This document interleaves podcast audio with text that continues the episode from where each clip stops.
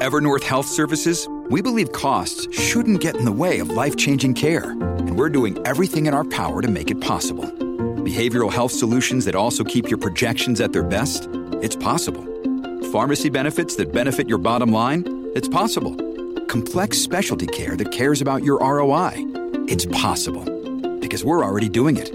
All while saving businesses billions. That's Wonder made possible. Learn more at evernorth.com/wonder. Welcome to the Smart Talk series, a Henry George School of Social Science podcast. The Smart Talk series is a weekly podcast with an array of discussions held with academics, policymakers, practitioners, and other professionals to explore new ideas and theories within the economics field. Our discussion today was recorded in August of 2023. Our talk is hosted by myself, Nathan Green, a researcher here at the Henry George School, and our guest, Dr. Alexandra Gevorkyan. Often, when we talk about competition between two nations, the US and China is a perfect example for today, uh, we get arguments that are boiled down to broad ideas like East and West or capitalism versus communism. But when we do this, we often lose a lot of nuance and miss some important details within this discussion.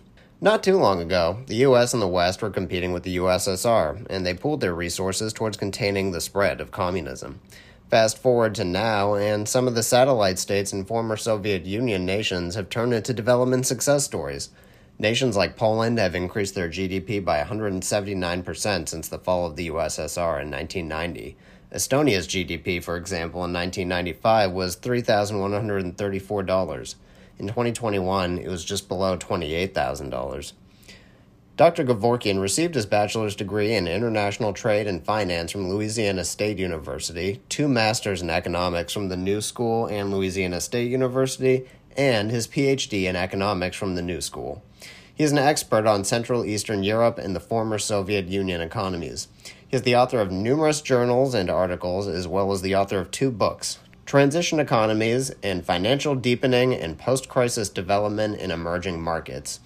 He is a professor and Henry George Chair of Economics at St. John's University, as well as a member here at the Henry George School. Together, we discussed some recent economic and political trends within the region, changes to the overall base and superstructure of these societies, and why a polycrisis may not be as bad as it seems in the moment. We hope you enjoyed this talk, and please make sure to check back on our page every week for a brand new episode.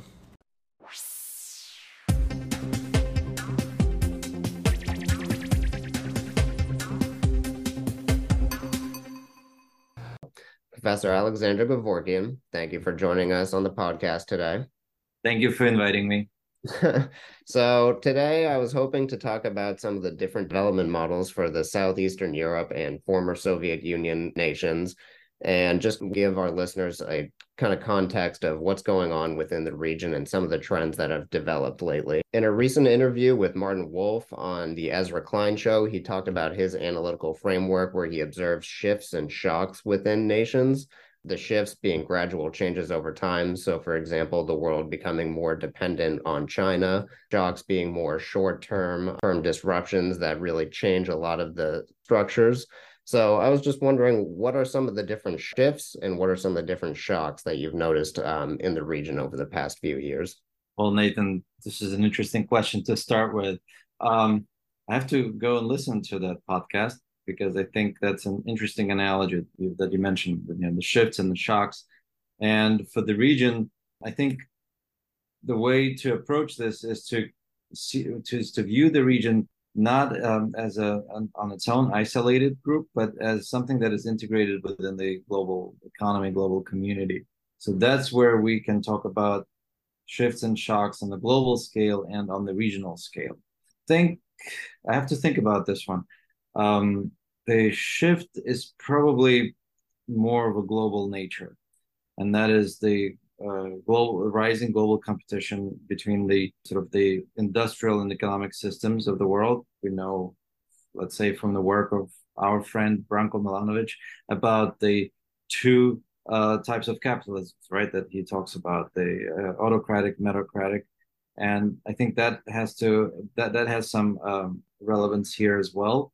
And essentially, the industrial competition between the the between the largest economic systems. But there's also of course, uh, the local developments, and the local developments would probably be more related as shocks, referred to as shocks.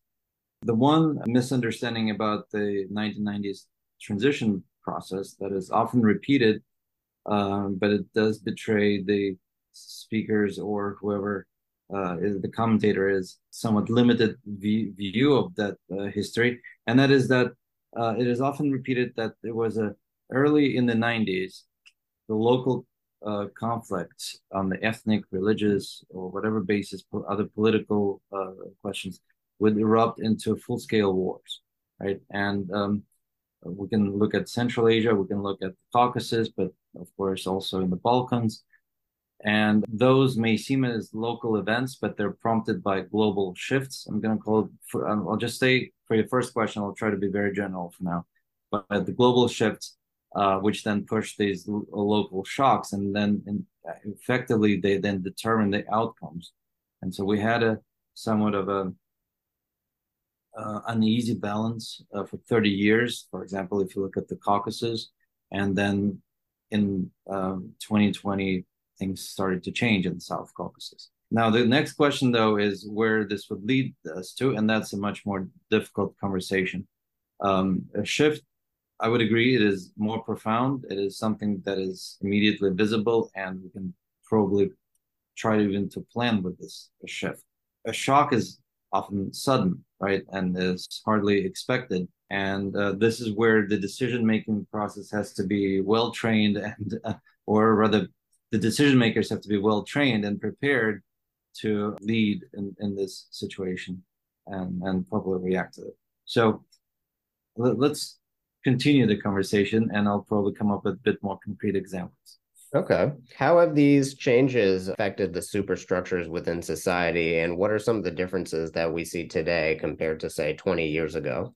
Okay. So this is where a concrete example I think could be relevant as far as the shifts, right? Since the 1990s, uh, one of the important developments in the societies of uh, Eastern Europe and former Soviet Union has been the rise of consumer culture, and uh, kind of I would associate that with the develop, development of capitalism and, and and and institutions that are related to a capitalist economy, starting from private property to contractual agreements to uh, the whole concept of profit making and uh, creating a business for the purposes of making a profit, even though today it's also important to talk about you know the second target of a business of a corporation related to the sort of the social impact it ha- it's having but i think this point on the consumer society is also not often brought up in conversations but it is very important because um, if we can guarantee um, um, sort of uh, um, an affluent or semi-affluent or approaching to affluent level uh, standard of living Mm-hmm. Other questions become somewhat not necessarily secondary, but not as uh, essential in the view of the sort of general public and, and population. Um, because at the end of the day, you know, um, a comfortable living style is something that and and and, and perceived safe and such and so on is something that um, you know we sort of strive for and that is ultimately the goal we work and and, and such mm-hmm. um, to ensure that you know, we live fruitful lives and so on. Consu- being part of the consumer society is also being part of that um, uh, thinking and, and part of that um, living, right? Uh, fruitful and fulfilling life. Um, and that I think is a very important shift because with that comes the demand for certain um, well, first an expectation and then the demand for the government of the elites to comply with certain expectations of that larger consumer society. Um, it also may lead, I was reading uh, a, a discussion uh, on this rise of populist movements, and I think there's an interesting um, piece uh, just the other day uh, came out by um, in Project Syndicate on the rise of uh, populist um, ideas. And I think it sort of comes from that because in Eastern Europe, we also notice um, this, uh, not the preference, but greater sort of disposition towards these what what is ref, referred to often as populist movements, right? So promises of here's things are going to happen this way and this way. We're going to be uh, we're going to be better, and, and, and, things are going to be improving very quickly.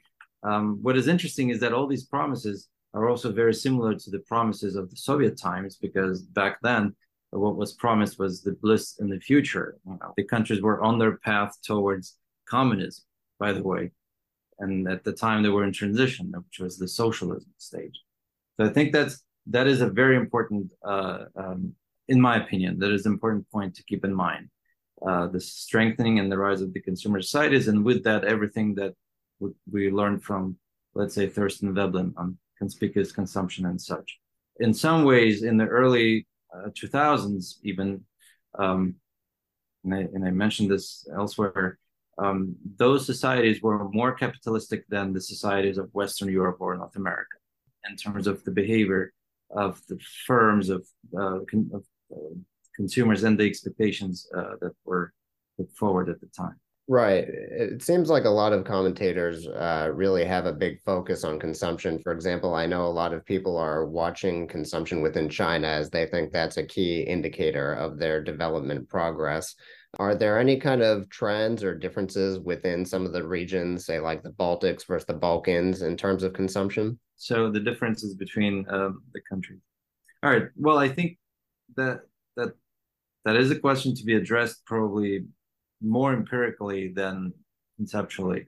Um, and um, I would have to think uh, who may have done this, but um, I think it's the different. The differences here is going to be in terms of the level of spending, and um, we can get to even sort of brand recognition topics and such. But of course, the Baltics are part of the European Union. Uh, um, the Balkans are as well. But yeah, so I think uh, it's it's an interesting behavioral economics question.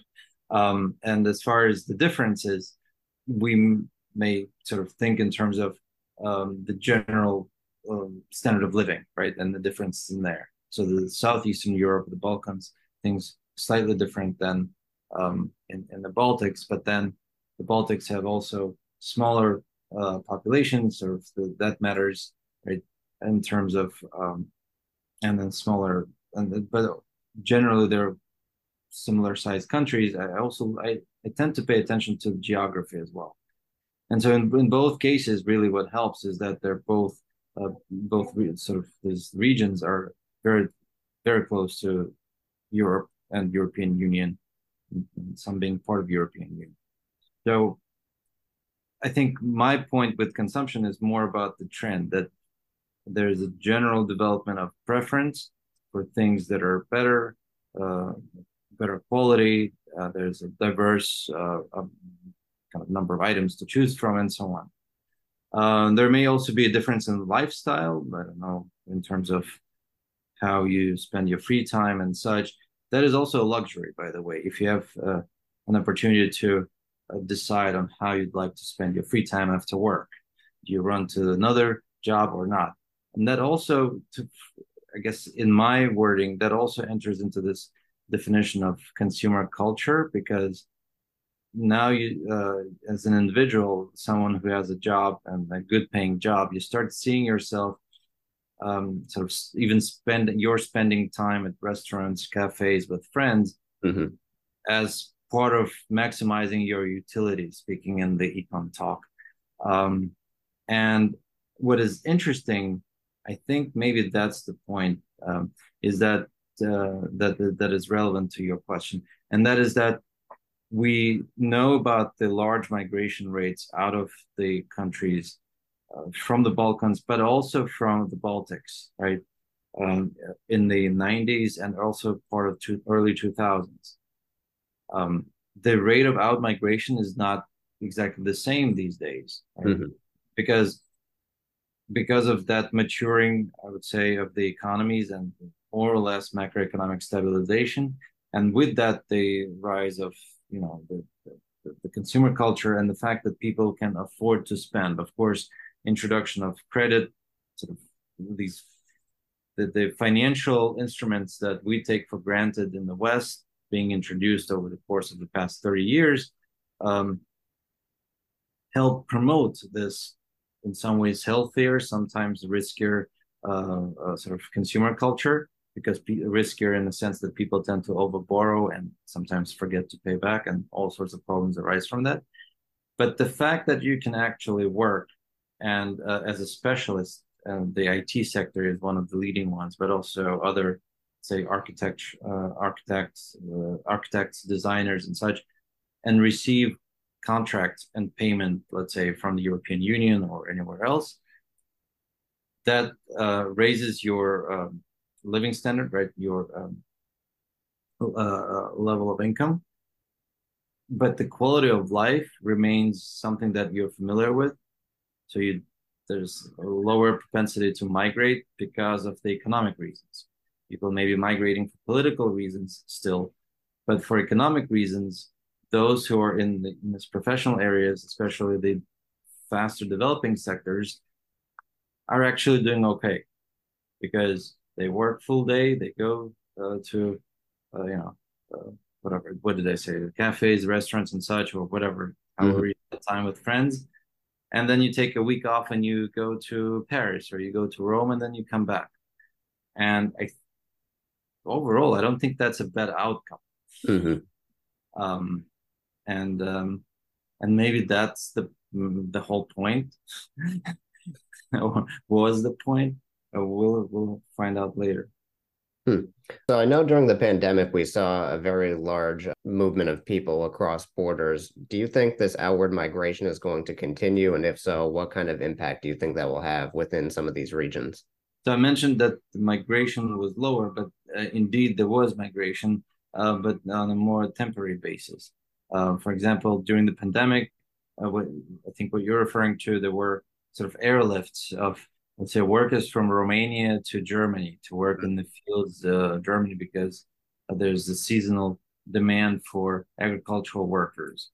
Um, that is also another way of sort of uh, compensating for the lack of other opportunities and to establish uh, and establishing a higher living standard for the for individual or personal families because again these days integrating into more advanced economies without the education but coming from let's say eastern european countries or or i don't know some of the former soviet union countries may not be such a, a, a alluring and, and tempting idea for everyone. Um, but the seasonal work is something that actually uh, is a good compromise, right? Because you you're only away from home for a few months and then you come back um, and wait for the next sort of trip. One of the countries that is really uh, sort of at the forefront of this uh, movement is Moldova, of course, because they have um, for the past almost 15, 20 years, they've seen um, significant migration out of the country, but also there's been a return and kind of a rotationary uh, system of migration with temporary workers moving to Romania, Italy, primarily working in the, um, let's say, hospitality sector, but also in construction, sort of the usual jobs that labor migrants pick up uh, are in services and those type of sectors. Um, but retaining very close, those migrants retaining very, very close connection with their country. And um, um, some of the surveys I've read suggested that majority of them were thinking about coming back and were preparing grounds for for their return by sending money. And we can talk about that as well if you if you'd like. Different ways how the money was being sent to um, back to specific villages and uh, not just the relatives but to improve the, the the villages the regions where those migrants were from. So as far as are we going to see more of that? Uh, this is a very difficult question. Clearly uh, we are living through very difficult times, and um, uh, it doesn't help that uh, you know there's combat activities happening across the world in Europe and the Caucasus as well, um, and um, you know what happened let's say in, in Armenia and, and the, the, region called Artsakh in October 2020 was somewhat ignored by the world, but it displaced uh, several thousand people. I think the number is about 80,000 people. Right. And now there's a, a siege like condition for another 120,000 people. Um, so what's going to happen with that? It's very uh, unclear. What's happening in Ukraine is uh, already has contributed to a large rise of migrants, uh, people migrating rather. Sometimes when we say migrants, we tend to stereotype that with um, sort of, well, let's not stereotype this, but basically people escaping, uh, right, um, uh, the uh, tragedy uh, and, and where sort of that they're facing and trying to save their lives uh, and find new place to live. So it's hard to tell, right? And on the global scale, especially so. Um, but the one thing I would always repeat is that you know, whatever one's views are on migration, uh, we should remember it doesn't really happen out of luxury. Very few, other than maybe the movie stars, but even them, I'm not sure, would be moving and and changing their countries, established ways of lives, living, leaving their families and their houses aside for you know, some type of uh, a luxury like uh, ideas. Usually, it's a push.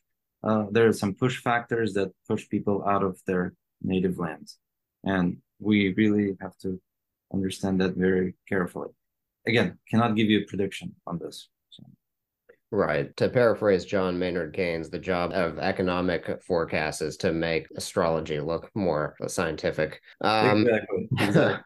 Kind of going back to this idea of shocks and shifts, I always heard this term, the Great Moderation, meaning that uh, the boom and bust cycles, at least in developed nations, had been kind of smoothed out and but ever since graduating colleges, it seems like we've learned from one crisis to another. I mean, there was the supply chain snows. Now we have inflation. We have the conflict with Russia and Ukraine.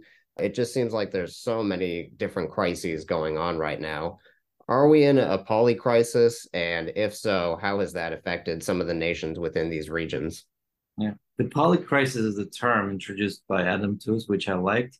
Um, but it you know this there's similar ideas out there but he just threw out the term and and we sort of all picked up on it i think it's an interesting proposal there's always a poly crisis i would say from the perspective of the present times we always tend to think of us the times we're living in as being somewhat exclusive and such but then you and i both are students of history yes uh, tremendous respect and appreciation for history. And if we just pick any decade, we will find a similar polycrisis happening.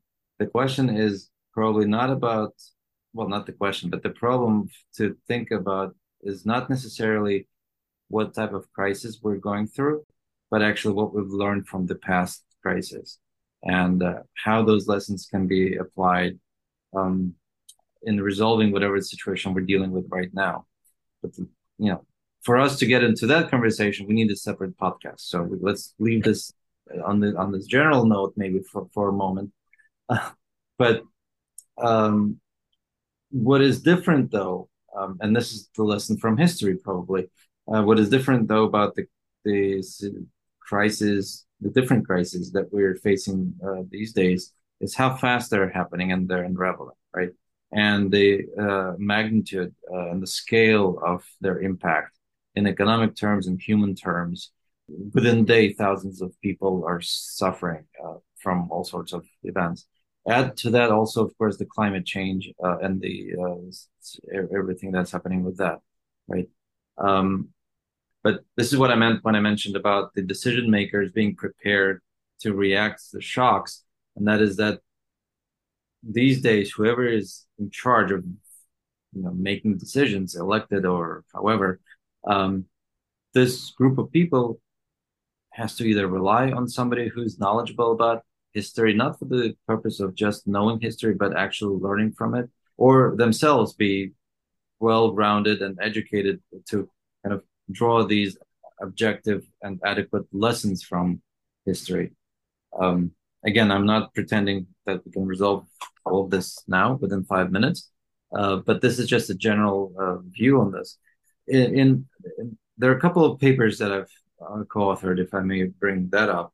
One is, um, for some reason, is relatively popular, but that one discovers what's known as the Kondratiev waves, um, the long waves or Kondratiev waves Um, there was a, an economist, um, well, in the early 20th century um, in Russia. Um, at the time, then Soviet Union, whose name uh, this is this is known, right? This has become known. Uh, in one of the papers, we talk about the Kondratiev waves, uh, named after Nikolai Kondratiev, early 20th century, who looked at um, the economic shocks that were happening. And uh, the way he did that was looked at the um, uh, changes in prices going back into something like 18th century uh, over periods of time on uh, the top commodities, sort of things like at the time agricultural commodities, uh, oil, uh, pig iron, things like that. Um, and what he discovered was that every 50 to 70 years, there seems to be some sort of a shock in the global economy. Uh, and that's when the shift happens, um, actually. Um, and uh, he attributed all these shifts and then this really revolutionary in the sense that they're profound changes to a few factors, such as appearance of new technology and evolution of new technology, and the fact that the world needs and the global economy needs time to uh, adapt to the new technology, and then a time there's a need for time to adopt this technology. Uh, then there's um, the, the clearly the wars, revolutions, appearance of new countries on the map of the world, and again, that's a whole separate political science conversation about new countries appearing on, on the map of the world, which is very much relevant in the case of Eastern Europe and former Soviet Union. Another interesting topic. And then, of course, uh, the fluctuations in the price of uh, gold. And today we can talk about, or we can mention price, changes in prices of gold or changes in prices of crude oil mm-hmm. as being those determinants that may um, in some sort of sporadic ad hoc nature um, significantly impact um, the state in which the global economy is, right? And this is where the competition for resources becomes renewed, even though it is something, again, that comes from the ages of the old empires of the time. Going back to your question, this idea of Kondratiev waves or long waves is a very compelling idea. And uh, around 2008, that's when there's a flurry of new studies trying to determine whether or not we fit that period fits into the sort of the system and, and come up with some sort of a prediction. And indeed, you could say, you know, 2008 is the global financial crisis is uh, one of those most significant um, economic shocks, which happens after World War II, and that's roughly 50, 60 something years away. So it sort of fits the model. So I guess expect the next one within another 60 years or so.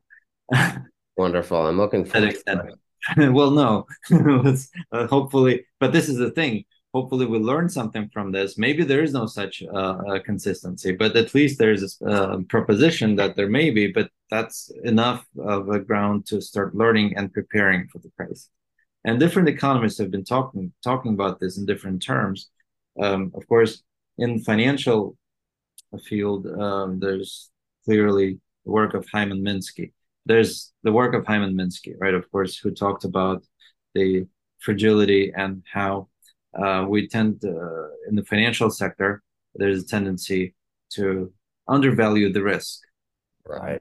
So in fact, in that paper, we also, when we talk about the different crisis um, uh, situations um, and scenarios, uh, we go from Kondratiev, then we go to discussion of Hyman Minsky's. And so it's all very interesting. But in a more recent paper, um, I worked on, um, I think we published it in 2020. We did uh, an analysis of um, impact that new technology has on, on, on the economy. And um, also, we looked at how uh, the the question of new technology was viewed and studied back in starting with let's say late 18th century and such. Um, and there seems to be a certain again consistency here because the authors, the economists, the classical economists of the time um, would have clearly would have their uh, opinions and attitudes on, on the on the subject, gradually sort of uh, converging to the view that look it's it's a, a tra- transitory stage. It's not it's not meant to be easy, but we have to figure out how to get through it, and then eventually it simplifies things. In fact, new technology let's say artificial intelligence, we can consider that at first will work as uh, will have this destruct destructive capacity, right? It will be sort of speaking in those terms, will be destroying jobs, certain jobs, but eventually it will be create, leading to creation of new jobs. Who would have thought we would have a podcast 20 years ago as a uh, as, as a form of say of, of employment, right? So, uh, or the influences and such. Those are common used, commonly used examples. And um, since you mentioned Keynes, his essay, "The Economic Future of Our Grandchildren," if I got the title correctly, um, right? He talks about how the economic question, the economic problem, will be resolved in the future, meaning that uh, the economic problem, meaning that we, as humans, uh, we need to figure out a way how to provide for at least the basic or fulfilling even uh, standard of living. And with rise of automation, with rise of new technology, the economic problem will be resolved and we will live more well we'll have more time to pursue other interests in life uh, in a positive sense sort of development and such and so on. So yes there are multiple crises happening. Uh, yes it may be a poly crisis um, but the thing is we've been through similar situations before. What we need now is the resolve to actually get through this current stage and in my opinion, that comes from all the major sort of involved parties actually coming together. But I'm very naive So, um, so one response I've noticed to arguably the most important crisis of the 2020s, uh, COVID, of course, was a lot of countries, especially in advanced nations, ha- uh, spending billions and billions of dollars um, in order to fix some of the problems that occurred during COVID. But one of the results of that was an increase in the debt that these governments have. So I was wondering, what do some of the debt trends within the region look like, and how do you think that that will impact some of their long-term prospects for development? So, okay, debt is very important. Um, but I mentioned somewhere that what we've also developed is a new system of if we're talking about Eastern Europe and, and former Soviet countries, where we developed what has developed there over the years is the new system of credit, sort of financial credit. Um, it didn't really exist before, which is another thing some economists take for granted, but it didn't really exist there before. There were some rem, uh, some sort of minor uh, beginnings of it, but very much was controlled and and minimal and you know the stock exchanges are still under development in most of the countries. Um, so what matters here is that um, they have to keep an eye on how much they borrow of course um, because at some point it may become unsustainable. I think the latest uh, uh, i looked uh, the numbers that in terms of government debt depending on the country right on, on but on average um, we're relatively okay there's no magic number here, so that's why I'm hesitant characterizing it one way or another. But none of the countries have their debt that is uh, or government debt that would be over 100% of GDP, which is very different if we look at the advanced economies.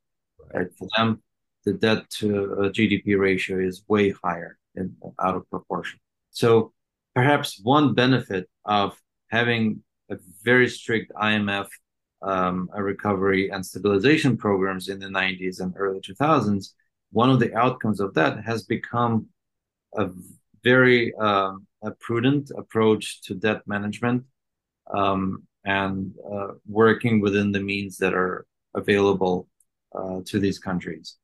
Um, again, it's a whole separate conversation on debt and small nations. Uh, there's a very interesting book that I reviewed earlier titled uh, why not default? Um, and you know the approach that the author takes is uh, Jerome Roos. Uh, the, the approach that the author takes is very interesting, arguing that there are external pressures not to default, such as very obvious to us, you know, cost of future debt will rise. There will be more scrutiny for any new debt uh, issuance. But there's also an internal pressure, and that comes from the um, from the business community. And in the case of post-socialist countries, the business community is this maturing maturing community that's, that's still being established, and um, they are trying to get out into the global market. So uh, what happens to the government's debt and which direction it goes will necessarily impact uh, those businesses as well. So there's this mutual interdependence. But having said that, you know, this is again, nothing is a guarantee here, and um, we need to be understanding of that. Um, related to this point is that many of the developing countries borrow not for the purposes of paying or uh, high, uh, say, bonuses or something like that, but they borrow for the purposes of significant and, and really long lasting capital projects improvements like infrastructure and so on. This is where uh, there's a bit of a problem when it comes to our as investors or out or external sort of reviewers um, assessment. Because what we're seeing are the numbers. We're seeing okay debt has gone up through the roof. But what we should be looking at is the qualitative aspect of that debt. In other words the position of spending. That has i think much more importance and relevance to or should have a much more importance and relevance to the investors especially if we talk about again, term again, social responsible investors and such, um, then simply sort of maximizing returns within a short period of time. Last year, I completed another report uh, with UNDP Africa. We looked at the credit ratings impact on debt um, in Africa and development in Africa, and um, and we looked at all countries on the continent. And um, uh, the results were quite controversial, right? So because one could interpret them as um, even minor downgrade or, or, minor statement by one of the three uh, big three credit rating agencies could lead to uh, significant um, um, economic pressures building up in the borrowing country, and the borrowing country is weak in economic terms and so these pressures end up becoming a macro macroeconomic um, avalanche of things. Mm-hmm. We're in the summer, so I'm thinking in terms of I should be thinking in terms of floods and rains, but something like that. In other words, something serious from ranging from serious to catastrophic to the, the country's economy. So again, this doesn't mean there should be an open book on debt by developing countries, but what when we are assessing the quality and the uh, debt sustainability of the country, we should be looking at the composition of that spending. Because in the long run, a well built road or uh, running the electric cables and, and the electric grid across the country will generate significantly greater output in terms of GDP or however you want to measure employment uh, than simply insisting on repaying the debt on schedule now and right taking money away from those big projects. Okay. So. Right. I often think that the debt to GDP ratio, while useful, it's not the end all be all, and it must be used in greater context with qualitative data, as you said. Do we see any kind of difference in the capacities of these of the nations within this region in terms of their fiscal policy response, and how does that affect how they can respond to crises? If we're talking specifically about the small nations in Eastern Europe and, and Caucasus and Central Asia, then um, their fiscal policy sort of opportunities are very limited. And in the in the in the COVID crisis, uh, in the first year, I think everyone put in whatever they could. At that time, we were looking at with with our with one of our colleagues, we were looking at um, some of the options and what could be developing there. And I think we have some estimates there. I don't remember right now, but it's within the range of between something like five to ten percent of GDP in terms of fiscal spending that went uh, went on. Uh, there was, from what I recall, there was massive informational campaign. There was a massive uh, healthcare response. What also helped to some extent in some countries was the factor of, or if we if you want, we can talk about that as well separately. The factor of diaspora, because um, the expatriate communities living abroad um, somehow got together and started to provide uh, help uh, in whichever way it was possible, um, monetary or by sending humanitarian aid um, or anything related to healthcare and, medical equipment and such to those countries from anywhere from Bulgaria, Romania, Moldova to Armenia, and so on. So, to wrap up our podcast, um, on the Ezra Klein show, he always asks his guest at the end what are three book recommendations that they have. And oh. I have tried to come up with a question that I can ask my guest just to try and understand how they kind of view the world or how they analyze things. And so, to wrap up the show, my question to you is if you could change one thing about the world, it can be big or small, what would it be? This is a very difficult question. very meta. I had one book recently released. It's a, with a group of authors uh, titled Foreign Exchange Constraint and um, Developing Economies. And of course, I'm speaking from my own book on transition economies. But um, the one thing that I would change in this world, I mean, can we take down all the borders and and just abolish all passports and just sort of roam freely and everybody goes wherever they want? That's very naive, of course.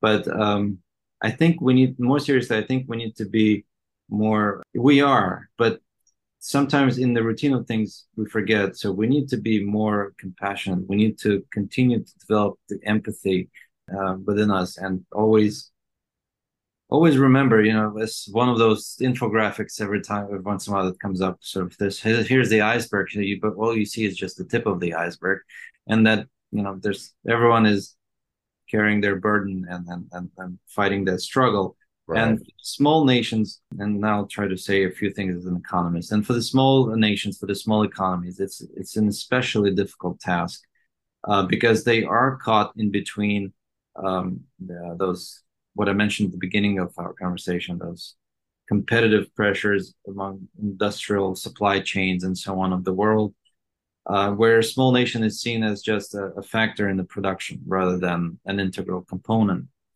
And so this is where sort of thinking about these things, actually, I'd like to make this point, led me to think about those five maybe scenarios for development. I'd like to mention that. Sure. Um, when I developed them, either in separate right in different separate writings uh, recently, in different publications, my thinking was that they, those are not necessarily exclusive or some type of unique proposals, but more of a, an attempt to bring the conversation back into that sort of bring these topics back into the discussion um, in economic development. Economic development recently has been focusing more on micro issues, but I think we should be thinking more about the macro issues. And uh, the five uh, scenarios could be that our small nations caught in this polycrisis situation or uh, from geopolitical to economic uh, problems need to think in terms of self-sustainability, right? And economic development. So this can come from big push, which was popular in the after World War II period uh, ideas, sort of a full attempt to become self-sufficient, integrating with existing or new trading partners. That's the second one, and that is in a way that's been happening in Eastern Europe, for example. Um, without naming the countries, but much of Eastern Europe is really uh, the, what we see in terms of their economies and economic performance is, is really a function of U- European Union economy. The fact that those countries are, are geographically closer to European Union, uh, let's say the economy of Germany or France, and have been fully integrated into those economies as well, into the supply chains there. Other countries in the former Soviet Union for the East are not as fortunate. The third is just to leave things as they are. And that's a problem because it may work out, it may lead to something a more dire situation. The fourth point was a possibility of small nations cooperating with each other, but that would really work only probably in sort of intangible sectors like technology, IT, things like that.